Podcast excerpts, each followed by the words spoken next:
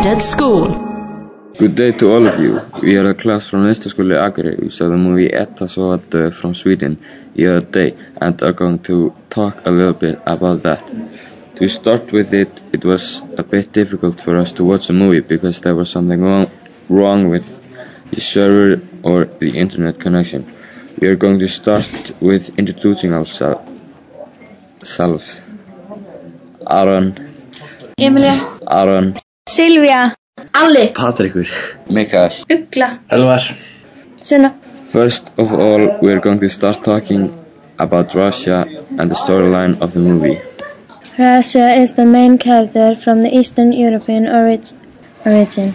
Her dad moved to Sweden when she was a young girl, that's why she is so good in Swedish.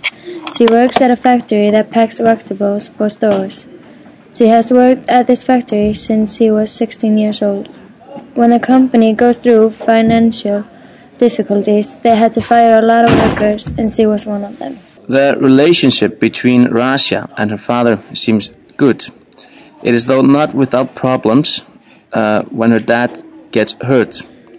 He can't work as much and therefore does not bring as much money into the house and he feels a bit lesser person because of it.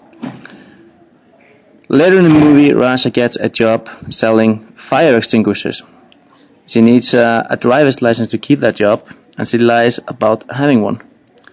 She then gets a friend of hers to teach her how to drive and of course the um, is completely illegal so um, her employee finds out and fires her on the spot in hopes in hopes of finding a better life she decides to move to Malmö which is a city across the Strait of Copenhagen Alright, um, there are only two other characters. All the other actors had only a short appearance. Although they were uh, they are important in the main storyline, Nicky and Papan were those two other characters, and they actually played a big role in the movie. Nicky is her friend who also works in the vegetable packing factory. He is more like her little brother, and it is obvious that they enjoy each other's company. Papan, Rasha's father, is getting a little older and is in pain because of all the hard work he has been forced to do in his life. He works in Norway, and we assume that he is working in the oil industry. He has done a good job to raise his daughter, although her feminine side is not the biggest one of her personality. But that doesn't matter because he loves his daughter. She looks up to him and after him, and they look happy before everything starts.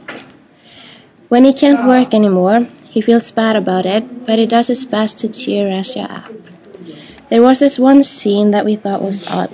It was one where Papan calls another immigrant a foreigner. That was weird. how was the movie Um, it, it was fine. Uh, it was alright, a little bit slow. The movie was okay. But can you describe the relationship between Papan and Rasha in one word It, it was just weird. Would you have driven a car without a license like Rasha did? Um, well, she was pretty desperate to get the job. uh, Congrats. depends what I needed it for. No. What do you think about the situation of immigrants in Sweden? Do they have it bad or good or average? I don't really know. It's just like, yeah. They're treated differently than people who are, who are. Who are Swedes? Yeah. Yeah, that's true. So in total, we liked the movie. It had a lot of messages and a good storyline.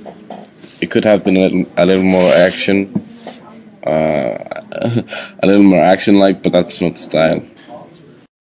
But we here from Naustaskóli say thank you for listening and plus bless. Fred at school, building new audiences for European cinema.